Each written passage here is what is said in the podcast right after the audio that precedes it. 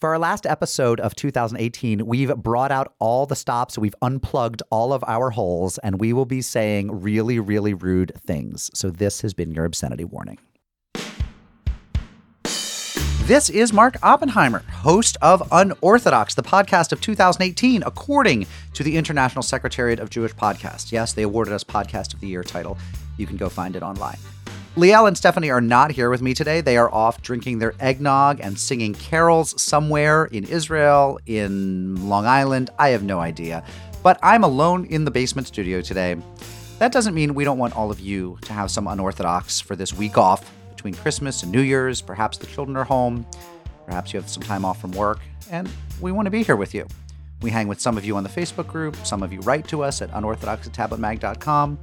But many, many thousands of you, our only communion with you is when we drop the weekly podcast. And, and you know, we wanted to be there for you this week. As it happens, we have two interviews in the bank that we've been waiting to run that are so good. I honestly, these two may be the two best of the year, and it just so happens they're coming at the very end of the year. Initially, I thought they had nothing in common. I thought they were just two good interviews that we were saving for whenever we had a free week. But then our editor, Sophia, pointed out to me that actually they do have something in common. They are both interviews with people who have beautiful traditions, religious traditions, and yet, for various reasons, have been pushed away from them. These are people who are in conflict with their traditions, who are trying to stay true to what they know and believe and love about God and tradition, but are having a hard time doing it for some reasons you're going to hear about. The first is our Jew of the Week, Leah Forster. Some of you might have remembered the news story about an ultra Orthodox or formerly ultra Orthodox lesbian comedian who lost a gig at a kosher restaurant when the rabbis who supervised the kosher certification said that they would yank the restaurant certification if she performed there, I guess because of her loose morals or something. Now, that's not really what kosher certification is about. Kosher has to do with, you know, how is your kitchen supervised and meat not mixing with milk and things like that. But they were using their power as kosher supervisors to dictate what they thought of as proper morals. Now, Leah Forster is a fascinating person. She's a hilarious comic, and she's not someone, as you'll hear, who's bitter towards ultra orthodoxy. She thinks it's a few bad eggs, a few particularly nefarious types, and she's just a lovely and funny person. We hope to have her on in the future. Our Gentile of the week is Jeff Hutchinson. Funny story about Jeff. Jeff lives about a block and a half from me, and I didn't know who he was for the first year that he lived in my neighborhood. Then one day I'm hanging out at the coffee shop, and this guy starts talking to me. We just strike up a conversation. I think we were both procrastinating. Turns out he's a minister of the Presbyterian Church of America. That's a church of conservative evangelical Presbyterians. There are other Presbyterian denominations, but this is a pretty conservative evangelical one. And he used to be a pastor down in North Carolina, but he got into trouble when he found out that some members of a nearby church were pushing a kind of white supremacism. Well, he called out the nearby church for it, and eventually some action was taken. But then people got mad at Jeff for having aired dirty laundry and raised a ruckus for kind of uh, not being a good Presbyterian and keeping his head down and keeping quiet. So he kind of got pushed out of North Carolina and ended up in Connecticut with me. So Jeff is also this remarkable guy who comes out of this really interesting, uh, very religious tradition and is is true to it and and still loves it, but has had some real tensions with it. So have a listen to these two interviews. Tell me if you disagree that they are two of the best interviews we've done in 2018 and also listen for some commonalities, for ways in which maybe Leah and Jeff would actually have something to say to each other. Here's Leah Forster a couple weeks ago, mid December, talking with me, Liel, and Stephanie at Argo Studios in New York.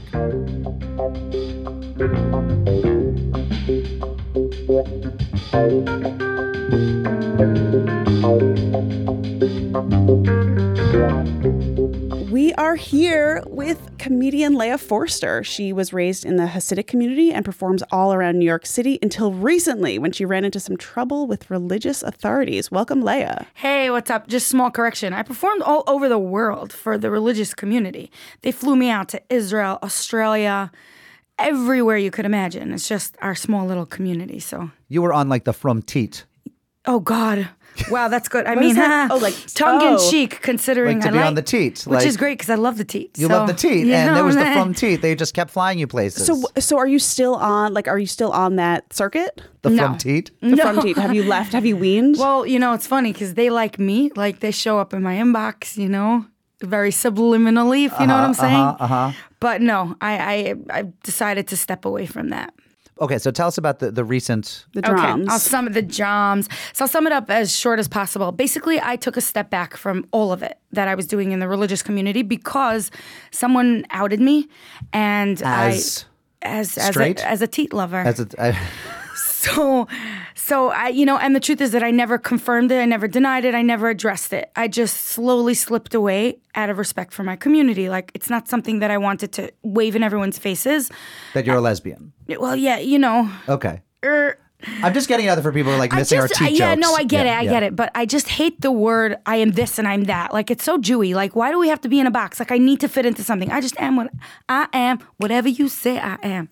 You know what I'm saying? We know. But now what they're saying you are is something that they are like going after, right? Right. So what happened? So I stepped away. I lived my life completely private. Never put my love life, my ideals, my views, never waved any flags, just did my own thing. And Instagram really is a great platform because I started putting up like jokes every day and just like my rants and my bitchiness. And all of a sudden, like I grew a following. Like people were messaging me and asking me to come do this and come do that as myself, which was so cool. And this is years later. Like I was like, all right, if I can come in pants, no problem. If I don't have to wear a wig, no problem. I'm there. And then a couple of people mess a couple, a lot of people messaged me saying, why don't you do something local in Brooklyn? A lot of religious Jews don't feel comfortable going to a comedy club. So I was like, all right, I'll rent a place in Brooklyn and I'll just do my little thing in Brooklyn. I did it, I booked it, we're good. Two days later, and I put it on my Instagram. I'm private on purpose.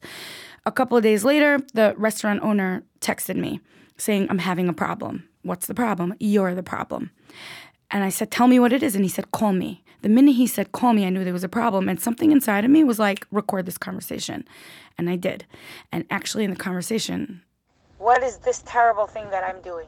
They don't. uh, Well, they, they, he said that you're, you know, you're a lesbian and you represent that, and we can't let this go on. He said, Well, they said that you're a lesbian and, you know, we're not comfortable with that. And I reiterated, Is this because I'm a lesbian? And he was like, Yes. Like he said it outright. So I was like, Oh boy. You know, I hung up the phone. I was really upset. I just vented to a few people. I guess I vented to the right people because they're like, Leah, this is legal. It's a legal case. Like, it's action. I was like, no, you know what? I thought about it and I'm like, I'm not going to do this. This guy's a good guy. He apologized. He was like, I don't want to do this to you. It's not me. I'm being bullied by the rabbi. I don't know what to do. He called this rabbi and that rabbi. And again, I have texts and recordings of everything. I'm telling you, man, I should have been doubling as a spy. So at the What end were of the the rabbis saying to them? the rabbis were saying that it's going to cause a big hullabaloo in the community, that an openly lesbian, which by the way, that's the part that drove me crazy. How do you know I'm a lesbian? Have you been in my bedroom? I definitely don't walk on the street, you know what I mean, grabbing teeth, you know? so it was so weird. Like, what, what do you, you know, I was, but I, And they said they were he had people from the kosher council saying they were going to hang. they were going to hang him. Yeah. And it was that some of the rabbis who who supervise kosher certification had said that he his restaurant his kitchen would lose their their kashrus if Correct. you which, by the way, they denied insane. afterwards. They said we never said that. Which I'm like, hmm. Well, I got receipts, boo. You know. Yeah. So I let it go, and I didn't make an issue about it because I vented to one person who says, "Hey, my mom owns a restaurant in Brooklyn. She happens to be." Really pro LGBT, and she's an ally, and she's like a really good person. She's like, I don't care, you come and you ho- you were doing it, and slap my name on all the advertisements. We want the promo. You know, I have in my community, in the real world, I don't have a lot of followers, but in my community, that's considered a lot of followers. Also, you're in the daily news right now. Like people are there's Oh stories God. about you. It was a in 24 hour. Oh, it's not over. It's crazy. In one day, I had 1010 Win, CBS, NBC. I mean, like TV cameras showed up at my house. I'm like, wait, wait, wait. I'm not decent. you know? Um, so, it was like a whirlwind. Did you get the gig at this other restaurant then? So she's like, yeah. She's like, do it. So I'm like, all right. She gave me this confidence that like it, she won't back down. And I have text saying the rabbis are gonna come after you. She's like, we don't care. So I went out and I did it bigger and better, and we sold out. We sold out like we kept it small. We only wanted to sell like 65, but they were fifty dollars a ticket and thirty dollars for food. So you're spending eighty bucks. It's an investment. Exactly. So plus you have to first click follow on Instagram. Then you have to click on Eventbrite. This is meant for people that actually are pro me. Yeah, who wanna it. see That's you. all it is. They made it into the issue that it was. It could have been a stupid little sold out thing and I would have gotten no attention for it and I would have continued to struggle. You know what I mean? Yeah. Right now, I just booked UC Berkeley. Like I'm doing a. Wait, that's crazy. Oh, you're going to be big on the campus it's uh, insane. Jew circuit. Oh yeah. my god, you have no idea. This guy reached out to me. He books campuses all over, and now he's like, "I want you, and I want I want you to reserve a month for me." so did the second show go off when you? So two days later, you know, people are like, we call them subtle butts. It's like very subtle butts. Oh, I like you that. know? I like that. Oh, it's like a judging butt. You never heard of Yeah. a judging butt? No. It's like I'm not judging, but you know what I mean? Like I'm not judging, but did you see how Misha talks to her husband? Что такое? So yeah, my mother-in-law was a judging butt. Every mother-in-law was a judging butt. so my mother-in-law and I did agree on one thing: I shouldn't have married my husband. So a long story short, she's like, we just want to, you know, have a conversation about a possible backup in case this doesn't work. I'm like, mm, what now? You committed to this and you gave me the confidence and I sold out. She's like, it's not us. One rabbi is threatening to walk away and the other one is done. He walked out. Well, I think they had personal issues with him, so it was like the perfect excuse, but um, and that guy capitalized on it because he went out and put out some big thing the next day. I no longer supervise Orchidea to make himself look good, but I think there was internal. So this is the kosher certification of the second restaurant second is now getting threatened if you per- and we should be clear that kosher like is about do you have separate are you milk are you meat like Mm, but is there rabbinic supervision they're the- saying that if there's bad ethics going on in the place That's part of kosher. that that's part of kosher. You know, is that true I've well, never I'm heard not that to one true to argue with that. You see, Right. because originally when she empowered me, she was like, "It's only about the food. They show up, they give their kosher, and goodbye." But the rabbis are saying that no, there's more to kosher than just food. It's the ambiance, it's the opinion, and it's the whatever. But then again, everything in our religion is more than just black and white. It's always the nuances. And for that, it's a joke in our community. We say, ask your local rabbi. Because one rabbi will say that and one rabbi will say that. There's no, for what's considered acceptable in one part isn't okay. Well, and the upside is like I've known very Orthodox women who's who who ask their own rabbi who says, "Yeah, you can use birth control now. You have eight kids, you're overwhelmed, like start." And so it can be it can be a there can be a liberal side to that, which is your own rabbi can say. Be By the more- way, one of my closest friends and I stopped being friends because of that. This was back in the day when I went in the bungalow colony, which, by the way, is a lesbian girl's dream. Because I'm not sure if you're familiar with what the bungalow colony is, but basically the husbands are away all week and the wives are up there just alone with the kids. oh, the husbands go back to the city The for husbands work. go back Yeah. to You're work the and they only come up for the weekend, Yeah. which is where it all went down for me. and when I say down, I mean down. Um, but it was terrible because the men are away and you're just bonding with women and, you know, after hours Yeah. and you're lonely and. It's know. basically because we've been watching and talking about Marvelous Mrs. Maisel on Amazon, but you are having some like real life drama as a stand up comic that is actually much more compelling, I think, than than the plot of that show. Certainly more compelling than this season. Yeah. I. I said it. But bumps. So did the second? Uh, just to be so clear, okay, so here's the thing: a text went around my community. The way it works is we have major WhatsApp chats. This is so ironic because they're all like, "We're not into internet and we're not whatever," but they're the biggest WhatsApp chatters. We're talking about 250 people in a group. So you put it on one chat, it lands up in 20 chats in a minute. And this text was going around saying, "Call the restaurant." And petition and say they have an openly lesbian comedian and this is horrible and how could they let this go in our own backyard and blah blah blah. This woman was getting phone calls from the moment her store opened till the moment the store closed. And people who had booked events there for their private events were calling to threaten that they're going to cancel their events. So not only was she losing business and she was losing the rabbis, like for what? For one little party? You know? So she had no choice. She had to shut me down. But again, we know the reason. It's the same reason. The text that went around said specifically what the reason was. At that point, I went on my private Instagram and vented. I didn't come pointing fingers at anyone and say, How dare you do this? And I said, I'm upset. It's becoming increasingly difficult to take the hard road. Like, how could this be happening? It's one little event. Someone sent it to the news. The news called me and said, We're printing the story. And I was like, Wait, wait, wait. Like, let me at least tell it. Like, these people are good people. Like, they're not bad people. And I guess I gave my, you know, and at 12 o'clock at night, he's like, By the way, it's going to be on the cover tomorrow. I was like, What? Plus, I have a real job. Like, I have a career, I run a business. People at my work have no idea even that I'm funny. You know, they think I'm just like a horrible boss. You're a closeted You funny know? person at work. Exactly. so that that day when it came out, people were like, "You're a comedian? Like, what?" It's literally is Maisel. literally is Maisel. and the people, by the actually way, Jewish. Yeah, and the and the comedians out there are like, you have like a real job. Like people take you seriously. And it's, you do have home health. You do home health aides, right? home care, yeah. Home care. But I have like employees and a business and like a normal life, you know, so it was like a big shock. And I didn't think it would be what it was. I had done the week before, I had done two sold out shows in Stand Up New York and Comedy Cellar. Comedy Cellar, I mean, every big comedian has been in Comedy Cellar. I'm embarrassed to admit this, but when I asked Modi, who I was working with, he's a comedian, where is Comedy Cellar so I can be there on time? He's like, don't tell that to anybody. You look like an idiot, you know? And I was like, why is it like a big thing? He's like, is it a big thing? Yes, schmuck, it's a big thing. You know, I had no idea. So is to, is this how you envisioned like making the jump to Comedy Cellar?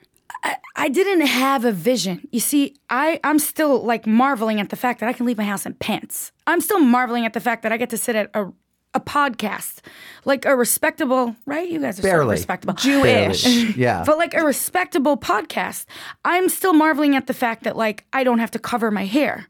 That if I want a tattoo, I can get one. and you have? I have mucho tattoos. Oh, do you? Oh, um, so you're still so you're basically Well, here's my favorite one. Oh my God, that's a pizza tattoo. Oh, It yeah. says rest in pizza. Hell yeah. That is amazing.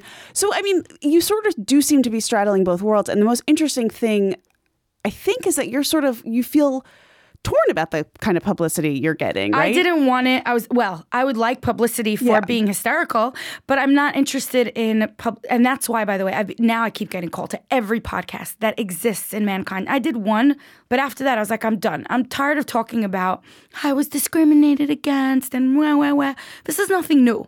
This is how it is. Our ideals as as a very religious community is we don't accept gays. We just don't. It's and again, it's not everyone. It's ultra orthodox. Obviously, in the orthodox community, there are many gays walking around, but in the ultra orthodox community, it's a no. I know this. It's not.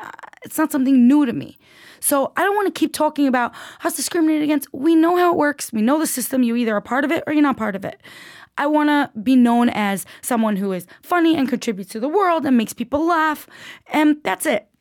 That's why I didn't want to keep doing the same round of like and basically maligning, making Jews sound bad, right? Right, because the- they're they really come not off badly in this That's story. the thing. Like we all know a good Jew. You know, everybody. I mean, you guys have them on every week. Like you know, you all know the awesome Jews. It's not the Jews. Jews are awesome. The amount of rabbis that have reached out to me and invited me to come to their synagogue and to their. It's a small, select, ultra, ultra antiquated group of people that are very proud to stick to their traditions. And hey, I'm not knocking them. I'm not looking to be part of that. And is that true even within what we think of as like the black hat Haredi community? Are there lots and lots of people who've been supportive even within that community? You know, that's a tough one because they're they're can't. They have too much to lose. They message me privately saying, we support you, we love you, but they can't say it because their kids can be kicked out of school, their children won't get the proper matches, their husbands will be mad at them. Well, there's so much account- holding people to account in these communities because everyone is so tied to each other. Conformity is everything. We've gotten those emails from people who say like, "I live in Borough Park. I listen to your podcast on the down low. I can't tell anyone I listen to it." oh yeah, Like, I mean your name is unorthodox. That's so scandalous. But we have you those know? listeners. We have listeners in Lakewood, New Jersey. Like we have those listeners, but they have to be very much on the you know, DL, yeah, you know. not all. I mean, depends. But there's we we have found in terms of the listenership, there's gradations. Like I think within those communities, there's some people who like we're kosher But enough. when you see us, like we before you came on, I said the word Heimish. You told me that was not a word. I mean, it is a word. It's just you sound like a Harry, and anyone listening will know what that means. They'll laugh at you. What's a Harry? A Yeah. Harry is like a super American Jew. You know, like a like a like Harry H A R R Y, like yeah, just like a. Harry. You know, like an old fashioned Harry. When you say it's Heimish or Holly rolls or oh, you know, what a brach. You know, like gesund. You know, when you talk like that, you're not a real good Heimish Jew. Wait, I want to get this word right because we're going to use it a lot. I have a Yeah. feeling. Is a Harry someone who's trying to be down with like the the frum Jews, but is like doesn't have it? Exactly. Like you almost got it. You're like ninety eight point nine percent. Oh fuck, we're probably the ultimate Harrys. You are Stephanie. Our- Harrys our to the core. Like, do you think we're Jewish? Okay, like, do you your think knit of us? sweaters are hairy. You know Knit- what I'm saying? No, actually, can I show you my outfit? It's like very yeshiva chic. yes. Oh wow. Okay, so I'm that's wearing- like thrift shop could- Heimish. Yeah. Yeah. It's like Yeah. ortho chic. It's like Thramish. So She- when she you could see teach Jews at like Beis us, Yaakov in that, are right? you- no, hell's nah. You can She- teach her- at a It's open in the back. Her arms are covered. No, no, no, no, no? no, no. You look too attractive. Sorry. Thank you. Not that I'm like, grabbing onto your teat or anything. But no, you know, maybe after. But so basically, like when you see Jews like us, are you still sort of conditioned to be like, oh, they're not really Jews? You're Jews. Of course you're Jews. You see, and that's the misconception. Like the ultra Orthodox will look at the rest of them and say, they're so goyish. You know what I mean? But come on, like when, I'm sorry I'm using this example, but like when Hitler came for people, he wasn't measuring the length of their skirt. That's what it always comes you down to. You know what. I mean? When Always they, about Hitler. I know. By the way, that's that's that's when I get Heimish because that's how we were raised. Like, you think Hitler knew the difference? He came in and killed you all. We're very we're very depressing people.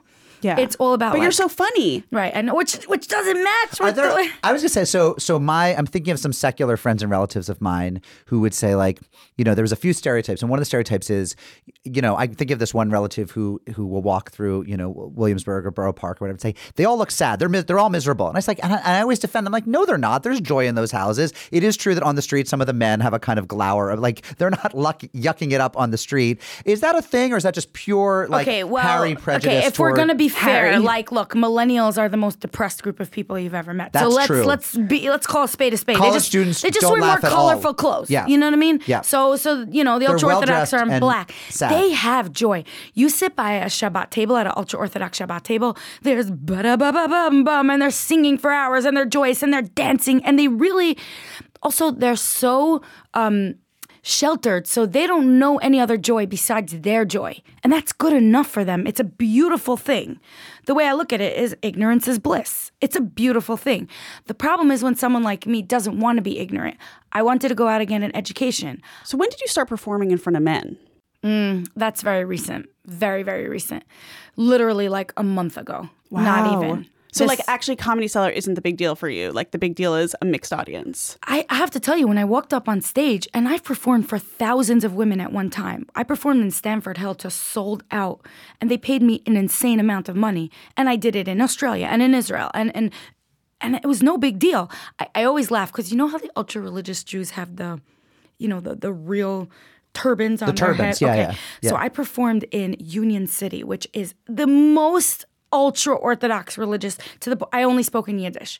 Is When that I- in, is that in New York? it's in New York, okay. but it's like a very segregated group of women. When I stood on stage and I looked down, I literally felt like I was performing to a cabbage patch because that's what it looked like. It was a bunch of purple cabbage heads. Literally, I was like, "What is my life?" But they laugh. They have joy They in them. well, I did the jokes that are appropriate for them, which I got tired of doing. So I did this huge, like, retiring show. I did it in the Millennium Theater in Brooklyn. I sold out 1,200 seats, and that was my goodbye to this. Wait, so I not to put you on the spot here, right? But what's a joke that like works for frum women? What's like frum women material that we're not going to hear at a mixed? Well, they show? love no. Well, you'll hear everything at a mixed show, but they love anything to do with diets. They love anything to do with their mother-in-laws, anything to do with money, anything to do with their husbands. You know, I said like the moment I, the moment I knew, you know how everyone says I'm never gonna turn into my mother, but then like the minute you look in the mirror, there she is staring right back at you. I think the moment was when my husband got up to go to the bathroom at two o'clock in the morning, and I was like, "Where you going?" And he was like, "To the fucking circus. Where do you think I'm going?" You know, that was the moment I knew I turned into my mother, like Yenta.com. You know. And so is a lot of your act based on your Orthodox upbringing and, and interactions in that world? It definitely depends on who I talk to. You know, I cater the event to the audience. So I'm doing a birthday party tonight. I called up like 10 people and I prepared the greatest roast of all times, you know? So it depends on who I'm talking to. If you're Orthodox and you want me, I'll cater the event to you. And if you're not, I can use some of my risque material. So, Like, what's some of your risque material? oh, you'll just have to come to my show. Follow me on Instagram and just follow my, uh, you know, my stories and where I'll be because I'm doing a lot. Leah Forster, L E A H F O R S T E R. Leah Forster, comedian, Jewess. How do you feel about Jewess as a word? I'm a very proud Jew, and that's the thing. I keep kosher. I keep Shabbat. No, but Jewess. Oh, Jewess, I'm cool with that. Call me whatever you want. Call me jewelry. I don't care. No, keep continue that sentence. You keep kosher. I keep kosher. I keep Shabbat. I fast on Yom Kippur. You know, I'm I I'm a strongly connected Jew, and you know, sometimes I'm better, sometimes I'm worse. I see myself being better in the future. Better. It's all relative, but you know what I mean. Even more connected. But like according to my community, I have a nerve. I have a nerve of even walking into not everyone. Again, when I say community, I mean ultra orthodox. Like the way they see it is if you're leaving, get out and slam the door. You know, which is ironic because they tell you don't throw out the baby with the bathwater. Like keep some. All right, I'm keeping some, but it's not good enough for you. You know, you want me to keep everything. Otherwise, and I keep what I can, you know, and, and, and I'm okay with that. Like, God loves me. So that your next big drama is going to be when Comedy Cellar wants to book you on a Friday night. Right. That is, I've gotten those offers. And for now, that's a no, you know, and I think that's going to stay a no. Like, I think, I think I'll get the right opportunities and hopefully it will go my way. It's I, like the Gemara says there's no show so important on a Friday night that they can't book you on a Saturday night. Exactly. And I also think there is in life there is sacrifices that we make for what's important. Like I walked away from a booming comedy career. I made a shit ton of money In I the- put in the religious community. Yes, and I put out albums and I put out DVDs. And when I walked away, I was content with never making a joke in public again because what was more important to me was my authenticity. So I was like I gave up something I love for something I love even more. And that's okay. That's life. In relationships, uh, we want to make our partner happy. Sometimes we don't we're not happy, but it's for the sake of the relationship. I'm in a relationship with God. I'm a proud Jew. Sometimes there are things I won't be able to do and that's okay. Comedian, Jew, Brooklynite, Pizza lover, pizza lover. teats lover. Will you come back sometime? Hell yeah. Have me back anytime. Awesome. Just Sorry. not Friday night. That's just not Friday night. All right. Thanks Thank so you, much. Leah.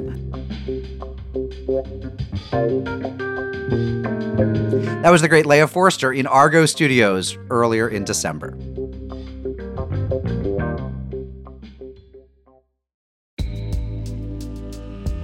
Broadway comes to the 14th Street Y on Tuesday, May 21st. Join us at 7 p.m. for a conversation with cast members from Prayer for the French Republic, the Tony Award nominated Best Play. Tony nominee Betsy Aidem and fellow cast members Francis Benhamou, Ethan Haberfield, and Ari Brand will take part in a lively discussion moderated by the New York Times' Marc Tracy. They'll talk about the play's themes of Jewish identity, French culture, and Zionism in times of rising anti Semitism. This event is part of 14Y's spring season of Jewish culture. As a Jewish community center, 14Y offers a variety of opportunities for people to discover, explore, and connect with Jewish life. Visit 14streety.org to learn more and purchase tickets to Broadway at 14Y. All right, back to Jeff Hutchinson, minister of the Presbyterian Church of America, New Haven resident, and a gentleman who spent some time with me at the Yale studios earlier this fall.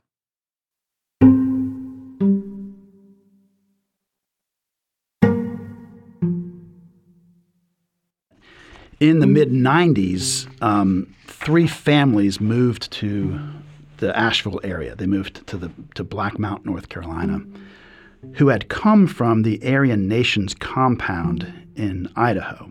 They were trying to leave their past reputation behind, and they had been connected with the Aryan Nations compound. They had been connected with the KKK, and they had moved to Black Mountain trying to leave that stuff behind, began to um, get involved in a small Presbyterian church called Friendship Presbyterian Church in Black Mountain.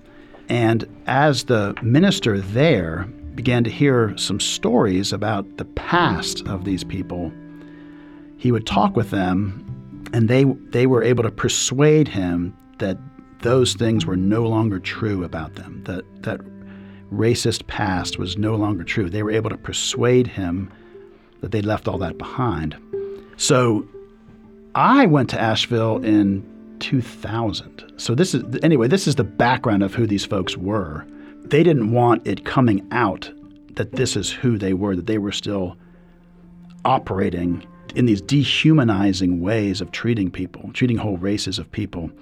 So now 2007, the pastor of their church, Craig Bulkley, began to be very concerned with the things that they were now saying, and they were getting emboldened and becoming more open, having established themselves in the church, having established themselves in leadership, not just in the church, but in our, in our presbytery. They're becoming more emboldened.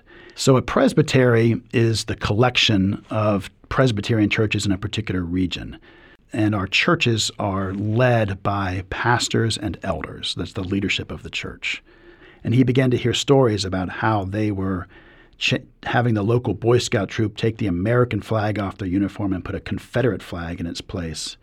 How they were teaching at their Monday night Bible study that was supposedly on Calvin's Institutes that Adolf Hitler had planted and started more Protestant churches than anybody else at the time. And word gets back to Craig Bulkley, the pastor, about this. And then a particular email chain developed where these men were saying explicitly and in writing that black people as a race were mentally deficient, would never become the sort of people that could function in society and run complicated systems like electrical power grids. And they're writing these things in these email chains. So the pastor is very concerned. And he mentioned that at one of our local pastor meetings, sort of a, an informal fellowship meeting. And I said to him, Oh, that's horrible. Don't worry, we'll have your back. And as things became public with the presbytery and the presbytery began to take notice of what these men were doing, as it turned out, very few people had Craig Bulkley's back.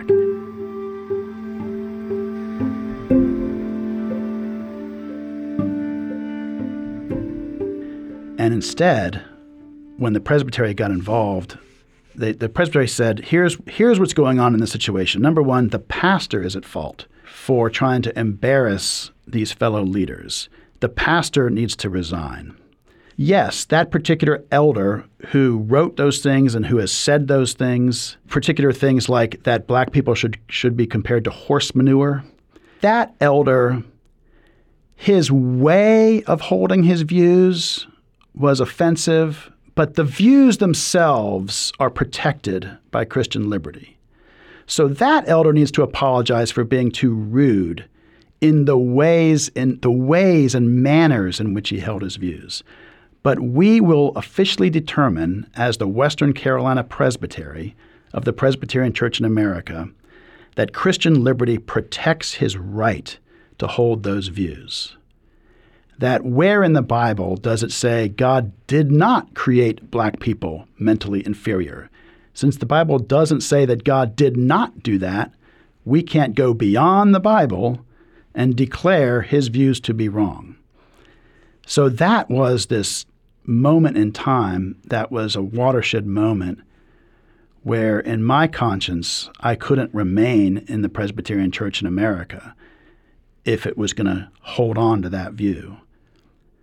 So I had a lot of sleepless nights, about three weeks worth of sleepless nights, working on a number of procedural complaints to use our appeals process and to take this all the way up to the national level of the church. And um, that w- was a three year process because there was so much confusion and pride. Um, it was it was um, it was traumatic, but I would do it all again.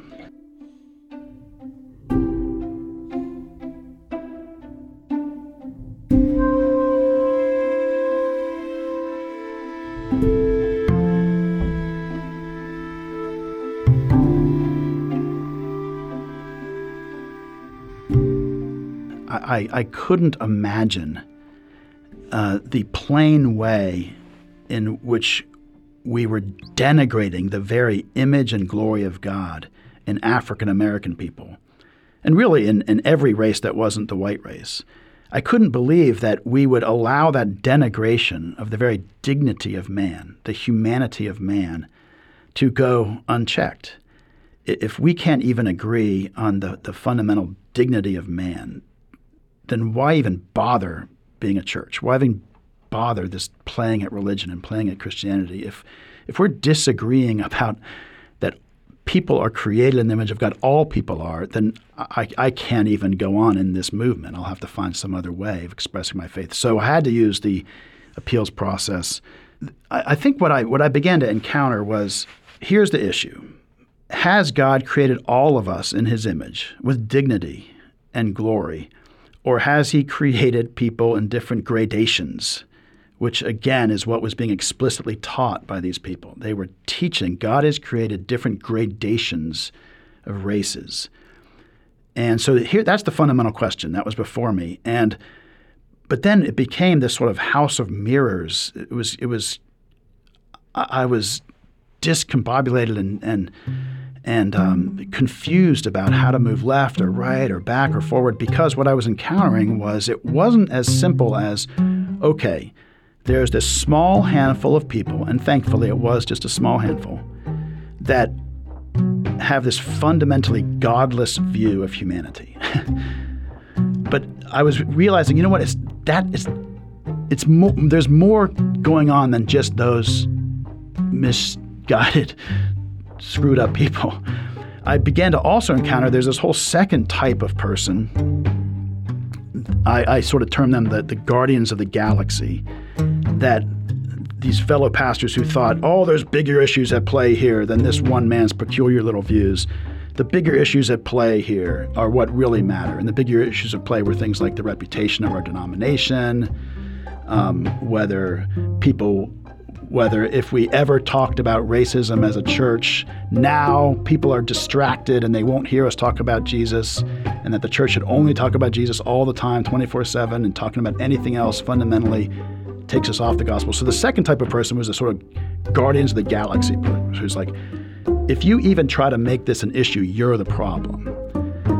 And then there was a third type of person who was the whole sort of moral equivalence person, the sort of what about person, which was say, well, right, uh, we don't like that that person is teaching those horrible things about black people. But listen, their pastor is the one that made this an issue. If their pastor just handled things in a gentlemanly way, the whole what about type people, the moral equivalence people. And then there was this fourth category of people, these people that were just distracted and uninformed and felt bothered and put upon.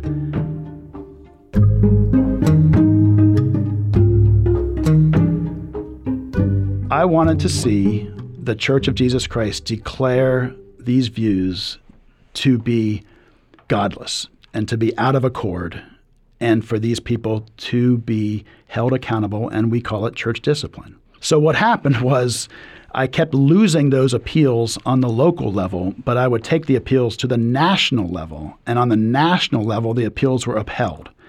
And so the national church set, spoke back to our local presbytery and says, You guys need to undo the damage you did.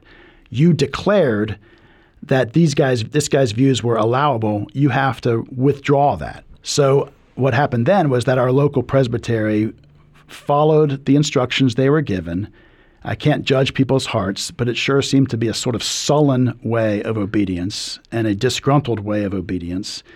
And so, as soon as that smoke cleared, and we had won the the battles, as it were, and in fact, as a result, the national denomination elected me to the Supreme Court of the denomination. I served on what's called the Standing Judicial Commission, flowing out of this.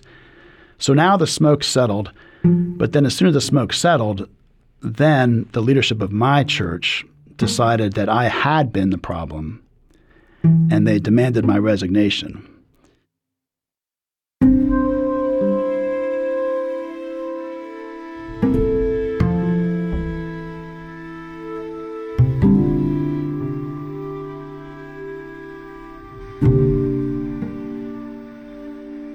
So the exit was uh, November 30th, 2010.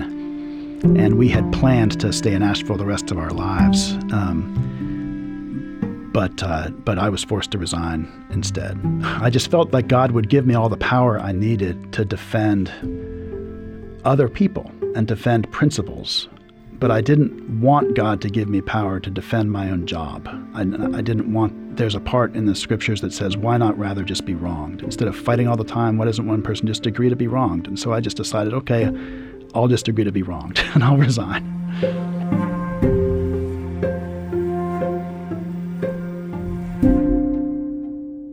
The very next morning, I showed up at my local coffee house and the owner greeted me. And if they had opened at 3 a.m., I would have been there. I waited, and you know, they opened at six, so I was there that morning at six. And somehow he'd heard. And his opening words to me, I was the only one in there. He said, "I've got two things to tell you, Jeff. One, we're all so proud of you. Number two, see that space across the hall there in this building that we're renting out." That's yours. If you want to start a new church, you can have that space 24 7. And, but I wasn't in any position to keep going forward. Um, so I just I just laid low for a while, and I had to read. I, you know, I thought, what an interesting thing. Like, I wonder if You know, and Ruth Bader Ginsburg on the Supreme Court of our country ever considers like maybe I want to leave America and not be an American citizen anymore. And here I was serving on the Supreme Court of my denomination, and I'm considering maybe I don't even want to be a part of the PCA anymore. and so for a while, I had to think through whether I wanted to even stay in the PCA. Um, and more fundamentally than that, I had to go back and reread like C.S. Lewis's Mere Christianity to decide whether do I still believe that Christ and the Christian Church are are this hope of the world. And so it was a time period where I was unsure of things. Um, so the next summer, I had to go to our national denominations meeting. I didn't really want to, but I had to because I was in the Supreme Court and it had these meetings, these concurrent meetings. And while I was there, the African American pastors in the PCA, of which there are not very many, there were even fewer then, found out that I and Craig Bulkley, the other pastor, were going to be there, and they spent a whole afternoon with the two of us a whole afternoon hearing our story, praying for us. And at the end, as they prayed, and in the African American tradition, when they say, let's pray, it means something different than like a white person like me. They had me kneel and they laid hands on me and they hugged me and they prayed with great passion for half an hour or so for Craig and I. And by the time that was over, I really did feel like I was reordained and called back into the ministry. So as soon as that happened, I lifted my head and I said, okay, what's next? And my first thought was I would like to plant a new church with an African American pastor friend of mine. We could co pastor a church. Um, but as it turned out, the better calling was for God to call him to pastor on Long Island and for me to pastor in West Hartford, Connecticut.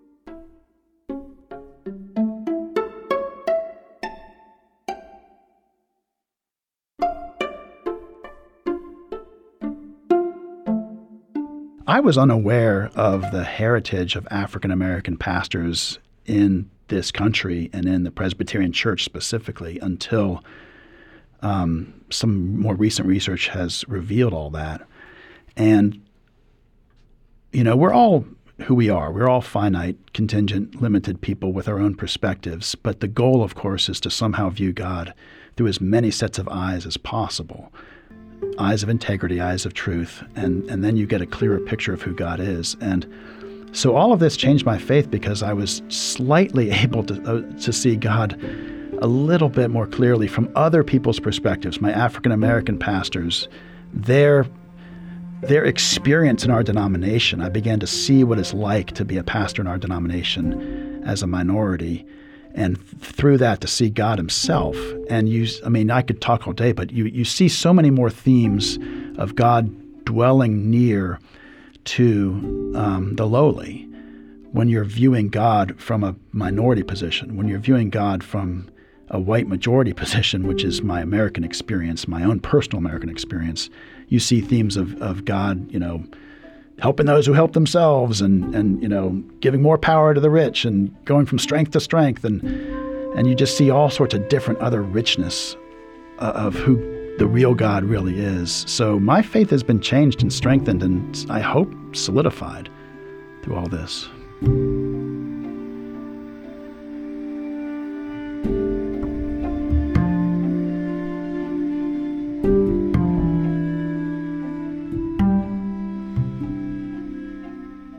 Big thanks to Jeff Hutchinson and a Merry Christmas to him.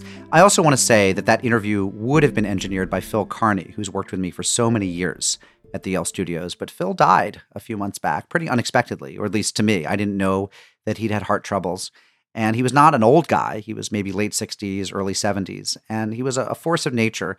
Huge rock fan, old hippie, real radio guy, NPR lover, public radio nerd, Joe Frank listener. Just just one of those crazy audio hippies who uh, who makes the world a richer place. And I didn't know that he had died until uh, a month or two after it had happened. So I didn't have a chance to go to his funeral or say goodbye. But if there are any friends out there of Phil Carney, please know that your loss is mine as well.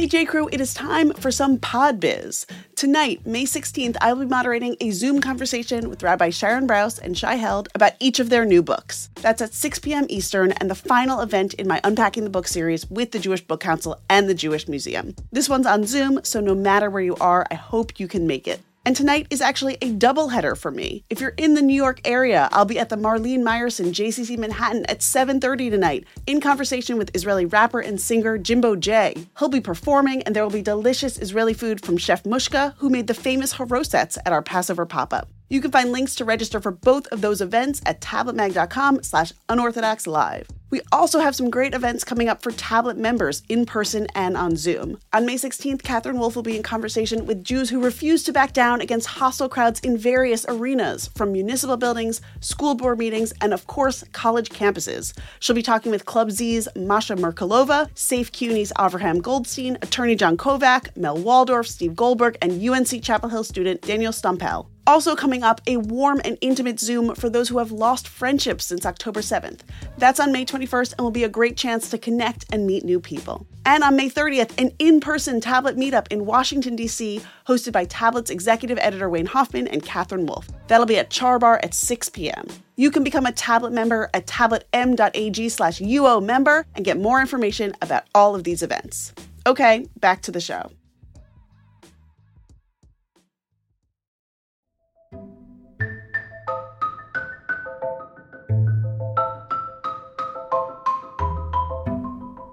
Those of you listening a couple weeks ago might remember the story I told about my daughter, Anna, who was walking with me outside looking at the Christmas displays in our neighbors' houses when she said that when she grows up, she'd like to marry a Christmas man, by which she meant, I think, a Christian. And she said to me that this would allow her to go to synagogue while her husband waited home to find out if Santa Claus was real. Well, we put it to you, our listeners, to come up with a song for Christmas Man, a new Christmas standard, if you will. And several of you took us up on the offer. I'd like to play the best of these selections. By far, Susan Kane sent us a song called Christmas Man. Here it is. Let's tell the tale of Christmas Man. He's tall and fair of hair.